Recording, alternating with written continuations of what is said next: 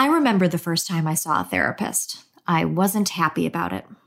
I was around nine years old and my parents were getting divorced. Therapy was supposed to help all of us through the process, but I felt like I was being punished.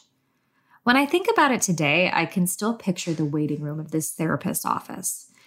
There was a poster of these cartoon faces all displaying different emotions, and it really creeped me out for some reason.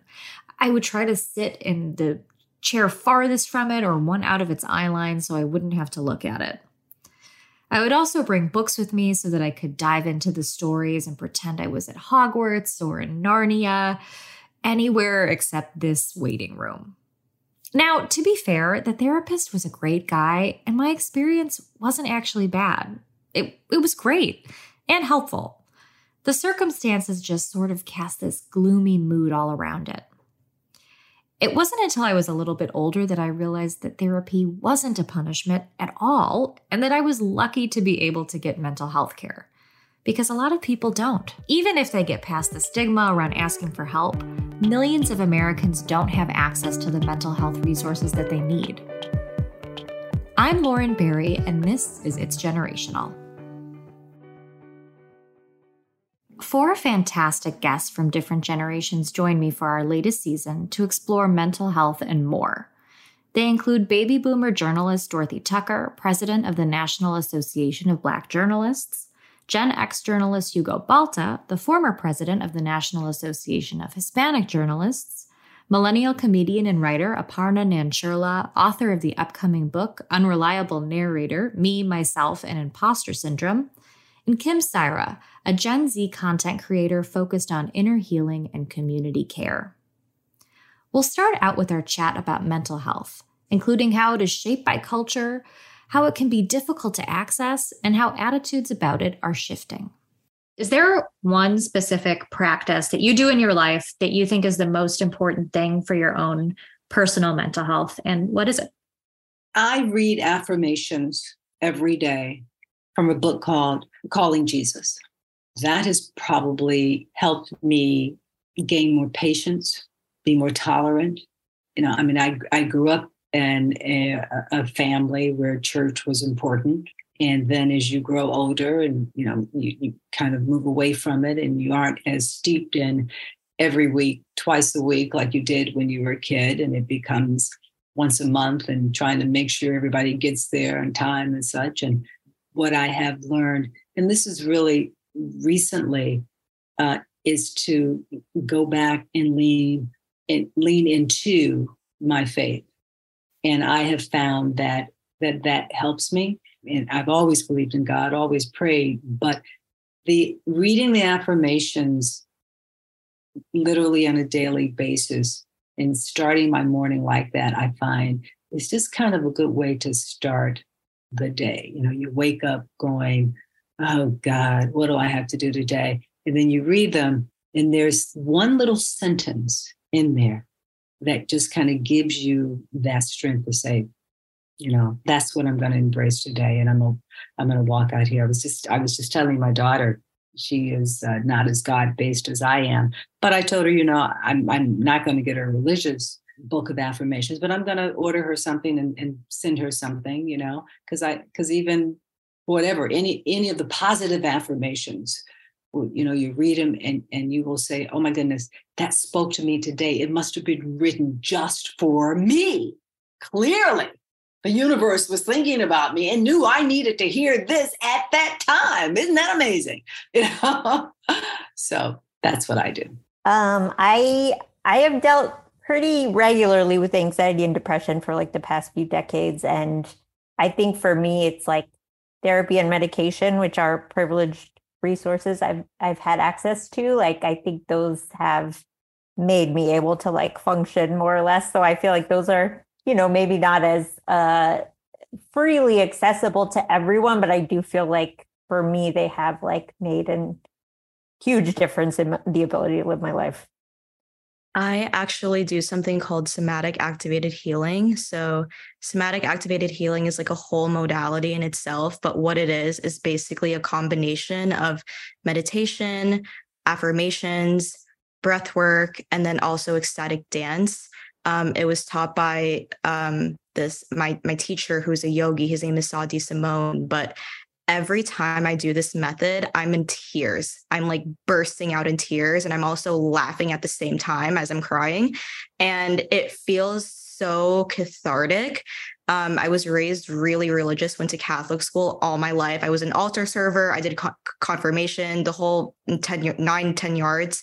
Um, and I feel like this, this somatic modality for me has actually made me more connected to God um because i it's it's just been it's just been so fruitful for me but um yeah that's what i do. So this is a real tough question and you know every other question i'm jumping in right? I i got something to say. Just even thinking about the question two things come to mind. The first thing is accepting that i'm not well. Just admitting I'm not well. Because part of it is culturally, part of it has to be the family dynamic, uh, which is a whole other story. But I often feel I can't fail. I, I can't fail. There's too many people that it's not just me, right? If, if I fail, other people fail, beginning with my family. So I can't admit something's out of place. It's been very difficult to get to a place where I can vocalize um, and be comfortable in vocalizing with people who I've just met that I'm not well. So that's that's been a big, big, huge thing for me. But what I do for myself is spend time with myself. I'm a husband, I'm a parent, I'm a teacher, I'm a coworker, I'm a son, blah, blah, blah, blah, blah. And I need times to be alone because I have a relationship with myself. And whether it's just walking with Patches, my dog, or just doing something that's just for me, it's okay. You know, it that's good. I love being a parent, love being a husband, love all those things. But I need a couple of hours during the week, maybe during the month, where it's just me. Dr. Milton Fuentes is a proud first generation college graduate who's now a professor and coordinator of undergraduate advising for the psychology department at Montclair State University in New Jersey. I reached out to Dr. Fuentes to help me understand how mental health professionals are trained. I told him about what Hugo revealed here, and he brought up something really interesting about how we think about being strong or resilient. I wanted to mention this idea of um, of resiliency versus resistance, right? So there's there's a conversation evolving in this area. In the past, we we gave a lot of credit to resiliency, right? This idea that people can cope and manage and uh, respond to these these harmful uh, forces, and I and I don't I don't know if, if that's something that we should really be highlighting or celebrating. I, I, don't think we want people to to adapt to challenging or oppressive situations. I, I really like the idea of um, resistance. Uh, some colleagues of mine, uh, uh, French and colleagues, wrote a, a, great article around that. And one of the things is focusing on people's strengths is important, and also helping people think through. You know, what part of this is mine? What part of this is coming from from society and, and is problematic and how can i what steps can i take? And as i broaden that consciousness my, my own personal cultural consciousness around these issues what steps can i take to challenge or question or resist right? And i think that's that's more empowering than celebrating somebody's ability to to be resilient in in challenging situations Aparna, I, I feel that too about, you know, needing therapy and stuff. And as a millennial, I'm interested because I'm a millennial too. And I feel like things have improved as far as like stigma for getting mental health treatment and stuff. But have you ever felt it challenging to like get the help that you need? Or have you ever felt it difficult to talk to your friends about it? Mm, I think early on, maybe like when I first was diagnosed with depression, I feel like like even in my family, like my mom struggles with mental health, but then my dad, I think, comes from a generation and a culture where it's like you suck it up and you, you know, you push forward and dwelling on things is the reason you're like not able to like do anything or chin up. But I think for me, I, I was so like amazed when I found a label for like what I was feeling and what I was going through that I really kind of it opened stuff up for me. And I felt actually the opposite of like, oh, I want to like be able to talk to people about this because it feels like not talking to people is part of the problem with carrying that alone in your brain. Like the alienation, I think, just compounds it. So I think I've been lucky in that I found, you know, people have been accepting when I have opened up about it. And even my work, I feel like people are always, you know, on board if I like make a joke about a more serious topic. Yeah, I like I agree that things are improving. It's like I've been struggling with anxiety and I felt like I had to keep it a secret when I was younger, but I definitely feel more open about it now. I know since we're talking about generational stuff, I know different generations, at least from the conversations I see online, have different ideas about mental health. And I think most importantly, different ideas about talking about it. Um, does anybody have this experience where they kind of like don't understand the way another generation is talking about it or how they're using therapy terms online? Kim, you're nodding. Yeah, I mean, the ways that I mean, I think it's for me at least a generational thing combined with the cultural aspect because my parents did not talk about mental health. If you were if you were anxious, you were not praying enough or you were not being grateful enough for the roof over your head, but I also feel a lot of anxiety a lot. And so um, I've I've come to realize that now at the in the age of social media, it's really a, easy to diagnose how we're doing based on a post or based on a TikTok or like you must have depression if you experience these three things. And I think that's really harmful because um, um, I think it goes down to this core aspect, which is why are we not funneling way more money into mental health resources um, especially is and we're we feel like we have to tune into social media because we think that's the most accessible to us. I mean like therapy is not is it, it's sad that therapy is a privilege. That should not be the case. And it, it's sad that community spaces or spaces where we feel safe to talk to other people about our feelings or tell our bosses that we're not feeling good enough to show up to work for whatever reason, it's just not a welcomed conversation. But I think social media really adds to that. Um, so yeah i have a lot of feelings about about the way that we're we're going about mental health on the internet versus how i feel like I feel like at the core of it, we sh- money should be funneled into these resources and organizations to begin with. And uh, going along with that too, I don't know if anybody. I'm just interested in if, if anyone's had um, experience that's good or bad with an in-person therapist versus a telehealth therapist. If that changes the dynamic.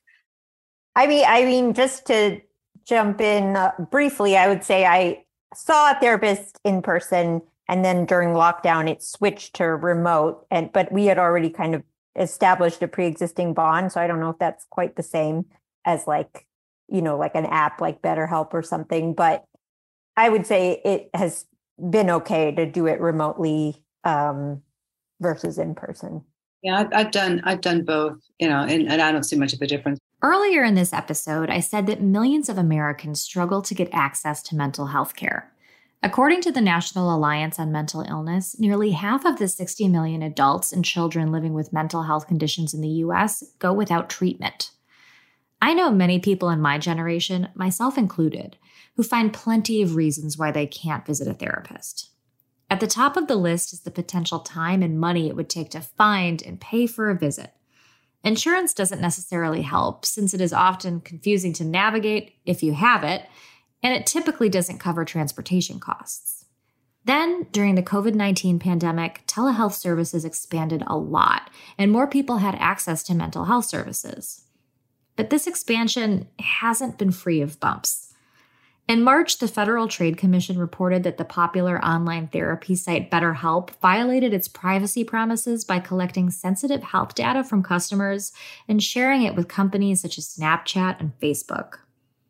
Still, Fuentes stressed that telehealth offers important opportunities to improve mental health care coverage in the future. I think things have changed considerably, and I, and I think they've changed in an um, in an exciting way, right? So no, nothing nothing's perfect, and there's always going to be challenges. And so if you're going to if you're going to do clinical work in it um, using a different modality, um, you need to be mindful of all sorts of you know all sorts of issues such as does this person have a, a, a solid connection? Do they have a, a safe space to uh, to have these conversations?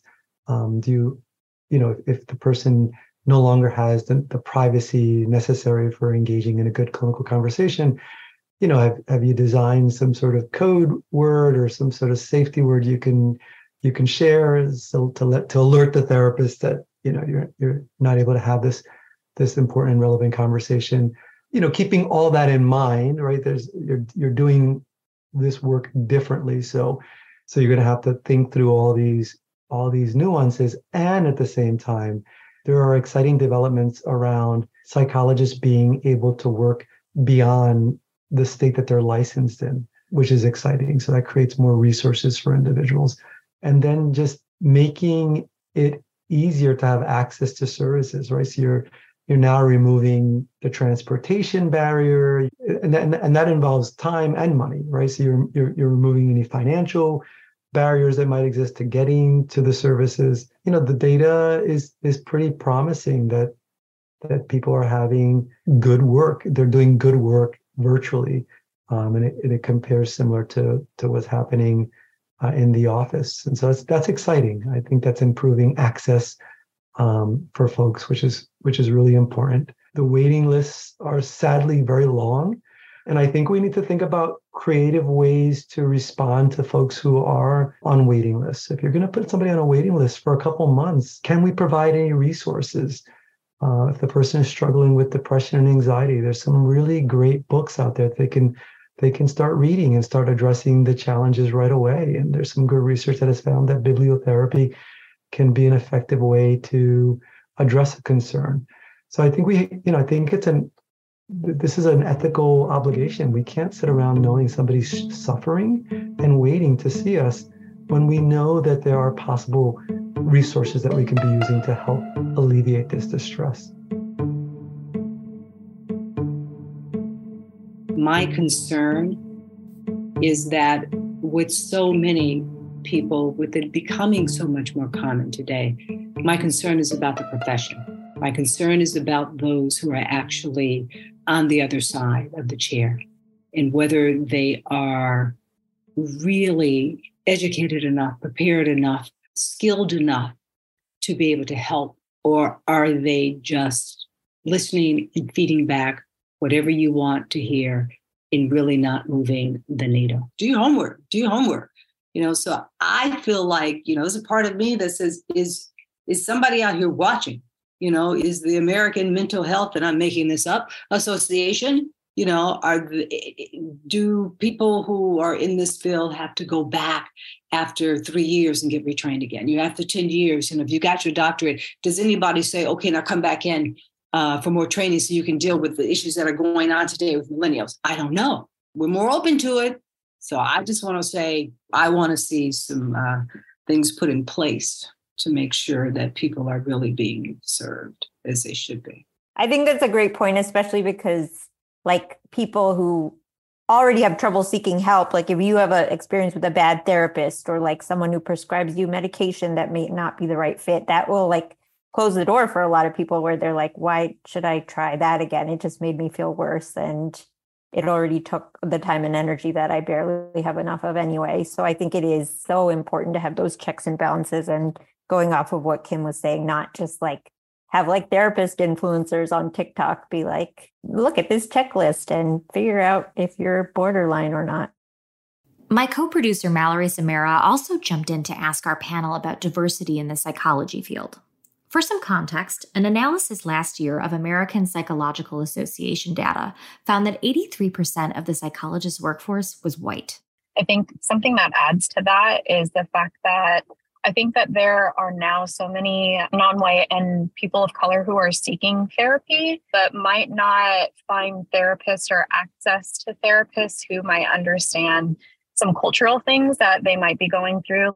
Fuentes has been a psychology professor for 25 years. One of his main goals in preparing future generations of researchers, therapists, and mental health providers is to infuse an understanding of diversity into their work. I think it's so important for training programs to adopt what I call an EDI centered approach, right? So programs need to think through in what ways are they promoting equity, diversity, and inclusion, and how are they ensuring that those efforts aren't aren't just a moment, but a movement. And I'm going to just credit my my colleague Theopia Jackson, former president of the, the Association of Black Psychologists, who who mentioned that in a in a meeting, which I really appreciated. Right, EDI, equity, diversity, and inclusion, they're getting a lot of attention right now, and so I'm hoping that it moves beyond checking the box and we did it today and we don't have to worry about it again. I really do think that it really becomes a movement and people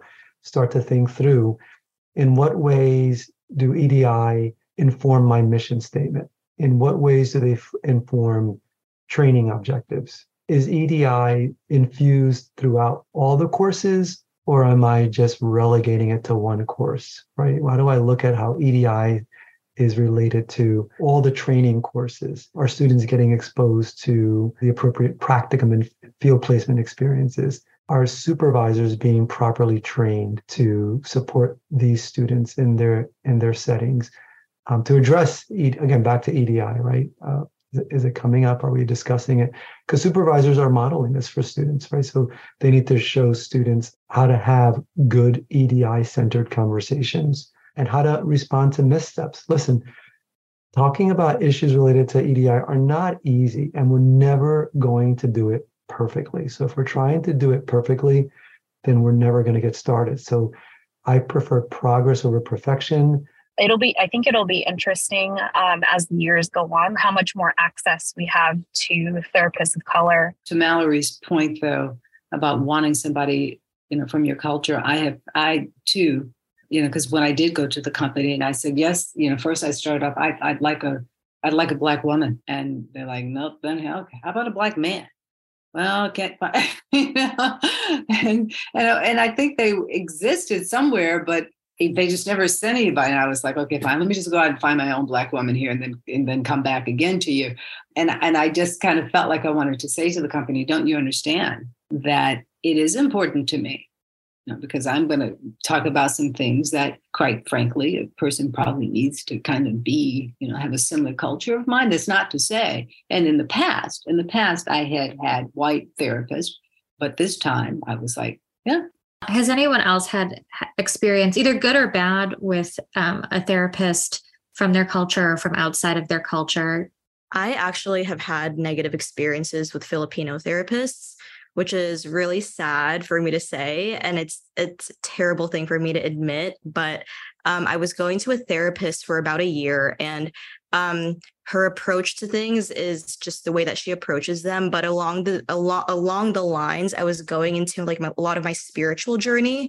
So i was um, for example, I was like traveling and and receiving indigenous wisdom and, and receiving indigenous um, just like indigenous plant medicine just like things like that um, that i feel like have really really helped um, the anxiety that i was feeling for so long and then i would go and tell my therapist this and she wouldn't take it seriously.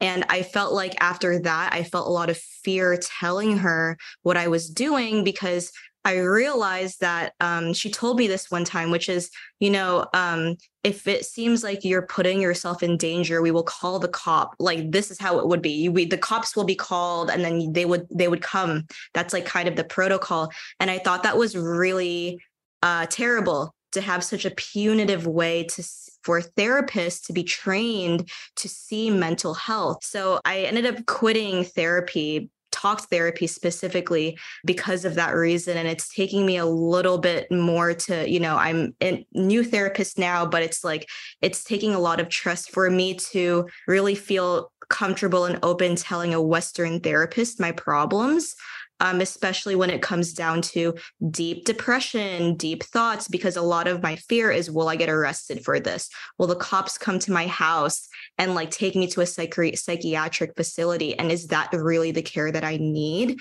Or is that the care that they've been taught they should give me? Um, and these are, I guess, the conversations that I feel like I'm having um, a lot offline. You know, when it comes to deciding whether to engage in mental health services um, or not, I think there's several factors that that might contribute to um, someone's decision. to engage and certainly there are personal factors right? Uh, certain messages that folks have internalized from their family from parents from uh, their culture. And so um, i think all of these various factors will inform someone's decision. The other factor that may play a role here as it relates to culture is acculturation right? So depending on people's attitudes toward mental health treatment in their culture of origin or their you know where they where they originally came from uh, those attitudes will certainly inform a person's decision. And then if, if they've been here um, for a couple generations and depending on what part of the country in the us you might live in you know attitudes toward toward mental health treatment are either positive or negative right? So um, i think all those factors will inform someone's decision also i think just you know culturally um, some folks in the Latin, Latina or Latinx community have other sources of support. So they may not necessarily turn to traditional mental health treatment, but they may turn to um, a trusted adult. They might turn to a priest or a spiritual leader. Um, they may turn to just other other places where they where they get the the necessary support. Mental health entities haven't always been supportive or understanding of people's mental health needs. They might either pathologize somebody's values or somebody somebody's behaviors. I mean, the other thing they might do is because of the history of of oppression in our country, they might not help people take a deeper look at you know why they're behaving the way they're behaving or why they're thinking the way they're thinking and oftentimes either colonization forces or oppressive forces might be informing the presenting problem. So you're you know you're I'm, I'm giving you a lot because you're asking a, a complicated question and it's it's it's multidimensional and it's nuanced. And so it's going to vary from person to person. But you know i think that there are certain cultural messages people might receive around engaging in in treatment. And they, it might be you know you're weak or you're crazy um, so those, those might be some some messages that folks might receive so just some things to keep in mind just hearing about Kim's struggle to find a therapist brought me back to my own time sitting in that waiting room 20 years ago, and how those memories made me reluctant to go back even as I got older. But Kim said that she's been able to turn her negative therapy experience into a positive. Yeah, I mean it's all good, um, and I think I think it's a learning experience because what I really am interested in is a very uh, magnified view on how we are how therapists and how western culture treats mental illness or treats mental disparities how they've been trained to. A, uh, a teacher i really love is gabor mate and he he pays really close attention and does a lot of research about how practitioners in the west weren't trained to ask people like who have who are going through actual physical diseases you know how is it like getting raised being with with parents who are divorced? Like these introspective questions about feelings when it comes to their physical ailments. And he he mentions a lot of that that i like to refer to. I think it's important um you know when i when i hear young people like you ladies talk about freely about your mental health challenges and you know you're seeking therapists and finding solutions you know i wish there was some way to get that message to my generation. You know, I wish there was some way to take away the stigma because I think there are so many men and women of my age, near my age, a little younger than me, who really could benefit from counseling, from therapy. Uh, and because it was something that you know we didn't grow up with we didn't do and you know like your parents who just go uh, is, is a stigma and you, and you, you know i'm not going to go there and i don't need that. You know I, I wish i could there was a campaign that aarp put out a campaign you know and said it's okay just like they do with the young people. It's okay to say i'm not okay. That is something that should be for young boomers and uh, in, in boomers my age. It's okay to say i'm not okay. And it's never too late to say i'm not okay it's never too late, no matter how old you are, to finally unleash the past, you know, to accept that the imperfections in your life and really take a look at why you did what you did, why you didn't do, why you didn't achieve, because you're still here. And if you're going to wake up tomorrow morning, let's try and make it a better day. So, you know, talk to somebody now. And I'll tell you that the, the last part was like a master class for me, listening to all of you, um, different perspectives about mental health. I'll tell you, as someone who's struggling to get to that point of getting help, I, I've gotten some help, and but but just listening to the different perspectives, it, it's it's educational and reassuring. A lot of what I'm learning about the importance of mental wellness is coming from my my kids. My son is 17, my daughter's 20. My students are obviously younger uh, also, and it's educational of how just how important that is, especially for someone who, like me, that I, I grew up in that household where you just gotta suck it up, get back on the horse. You know, what do you mean you you feel depressed? let me tell you why you shouldn't because of all of you know you know what i'm saying so but anyway that last part masterclass for me. Thank you very much. I, i've learned a lot. Thanks for listening to it's generational. I'm so grateful for our panel guests dorothy tucker hugo balta aparna nancherla and kim saira. I'd also like to thank our expert dr milton fuentes of montclair state university.